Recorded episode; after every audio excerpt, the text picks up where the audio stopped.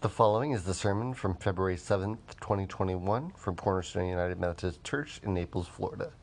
Preaching is Reverend Roy Terry IV, and the sermon is entitled Competition or Complementary. For more information on Cornerstone United Methodist Church, visit cornerstonenaples.org.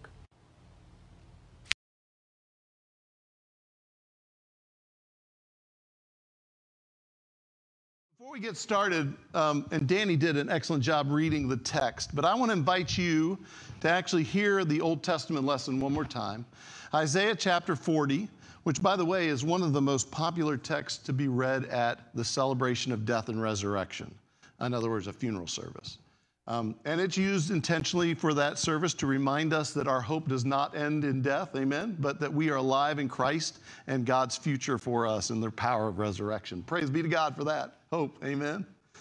Um, and yet, I don't think necessarily Isaiah was writing this for, for a memorial service or a funeral, but to remind the children of Israel that in really difficult and challenging times, times where it doesn't seem like there might be any light at the end of the tunnel, uh, for them intentionally a period of exile in which they were removed from the land, taken from the place that they were promised by God, and into a foreign country, a place where they were divided and separated, which created the diaspora of the Jewish, the children of Israel all over the world.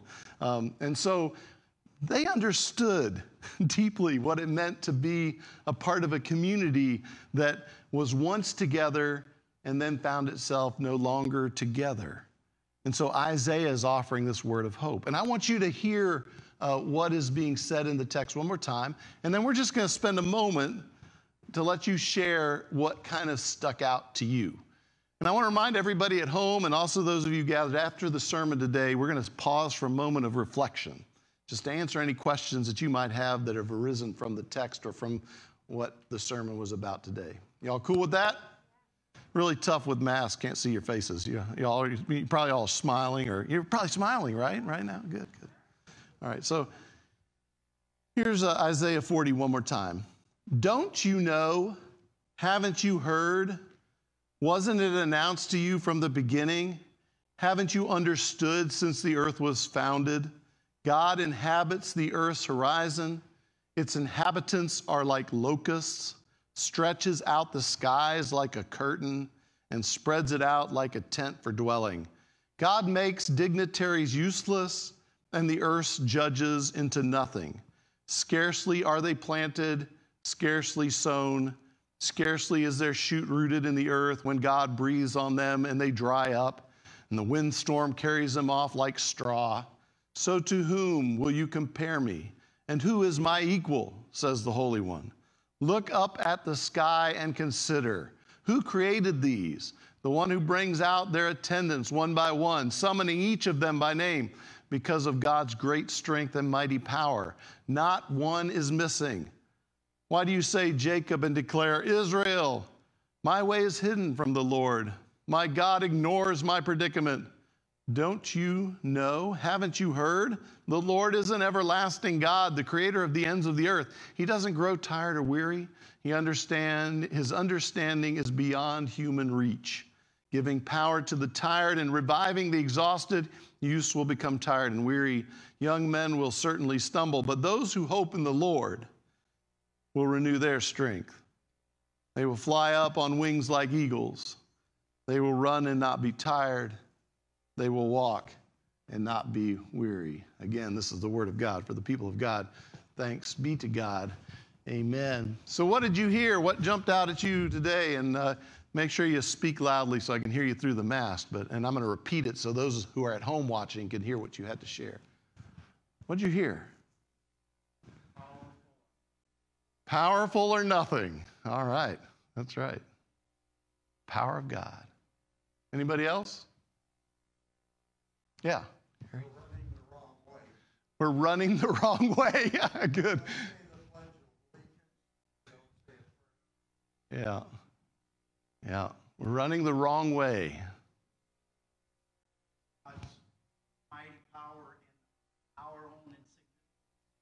God's mighty power in light of our own insignificance. Yeah. Anybody else? No? Rest for the weary. Rest for the weary. Anybody want some rest for the weary? yeah. I have to, I, I'm not necessarily an introvert. I, I, can be, I'm kind of one of those guys that's on the fence. Uh, when I'm with a group of people, I'm an extrovert. When I'm alone, I'm kind of introverted. But my introverted friends are loving the pandemic. They're like, oh, I hate to see this end. I don't have to.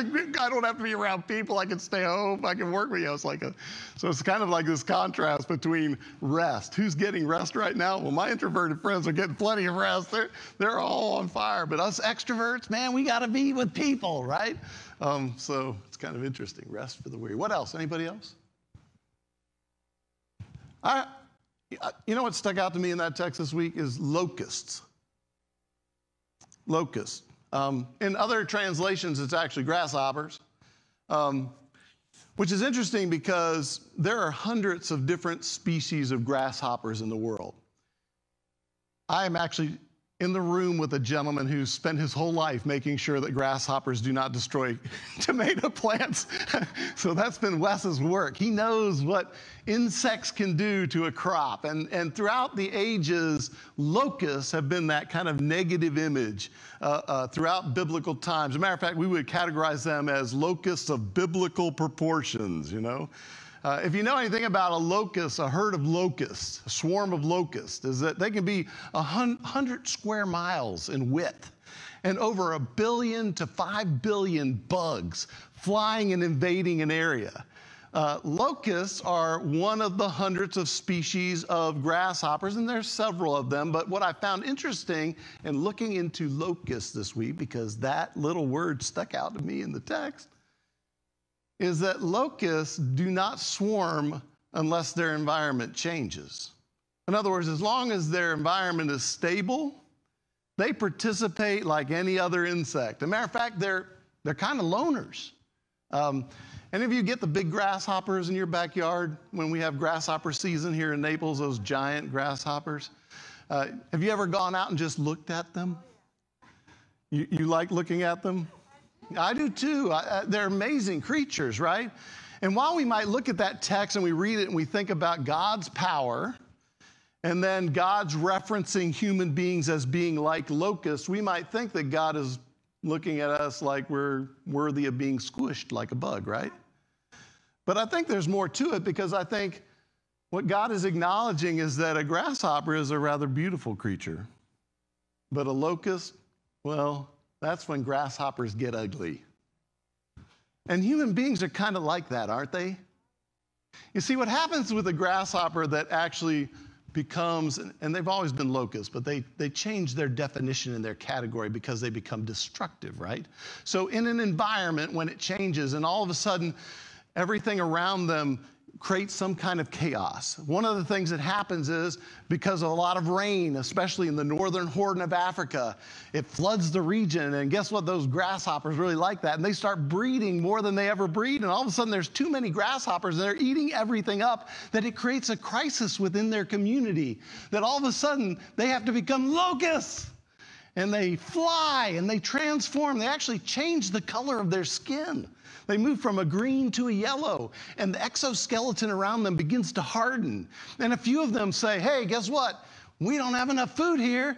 Let's take off. And so all of a sudden, these insects that are relatively loners all of a sudden become a community. It's like they send out the trumpet. Nothing left here for us. Let's destroy everything else around us. And they swarm and they fly off. Does that sound like human beings at all?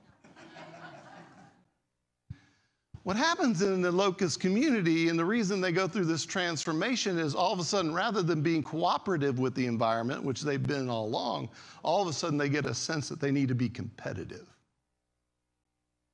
In other words, for their own survival, they have to go and destroy or eat whatever they can find, which becomes destructive. Which makes me understand a little bit more why grasshoppers and locusts are mentioned quite a few times in the Bible and why they're often well, referenced to human beings.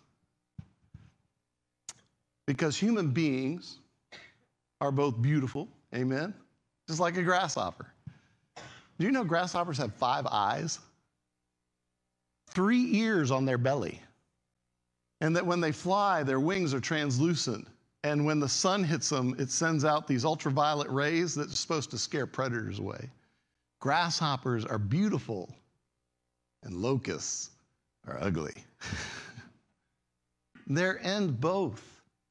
When they're participating in the system, when they're working towards a common goal, when they're cooperating within the environment, they're a beautiful creature. But when they become competitive, they begin devouring everything around them.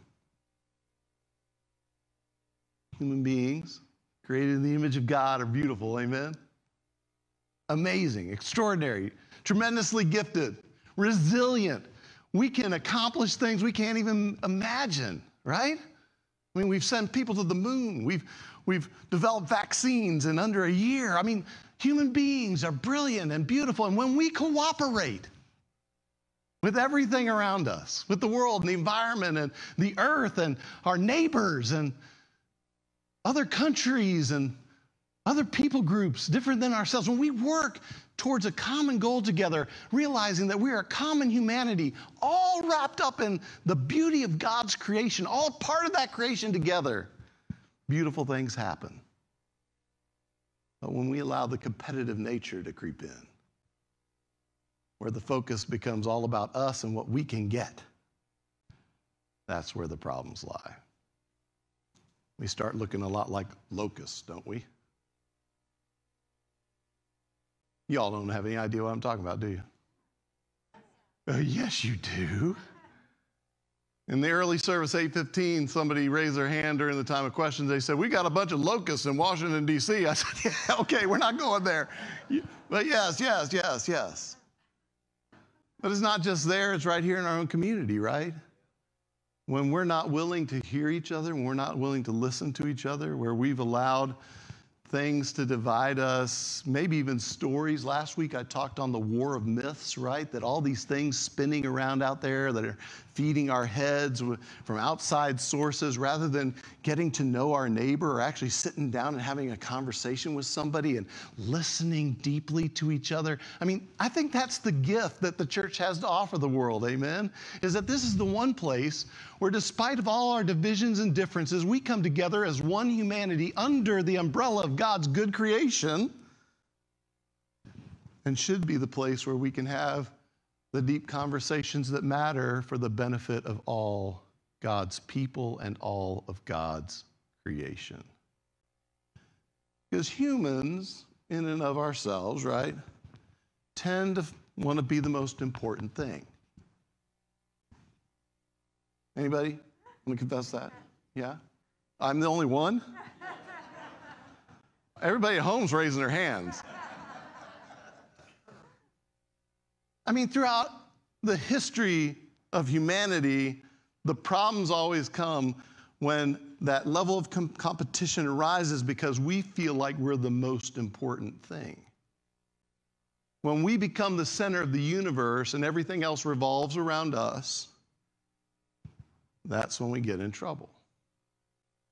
And the prophet Isaiah in chapter 40 is reminding us that nothing revolves around us that we are all a part of something that God has done, that God has created, that God has set into motion. We're not above anybody else. We're all a part, and we've been invited to participate and to be involved and not to get caught up in the competition of being the best or overcoming others, but rather to cooperate, to seek the good for everyone because that's what God desires of each and every one of us. So, the thing that you should remember as you go from this place today is be a grasshopper, but don't be a locust. Understand where we fit into this creation that God has blessed us with.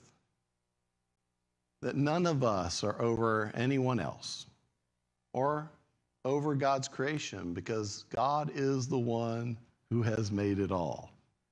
We are invited to participate to join together, to be the better story. In the name of the Father, and of the Son, and of the Holy Spirit. Amen.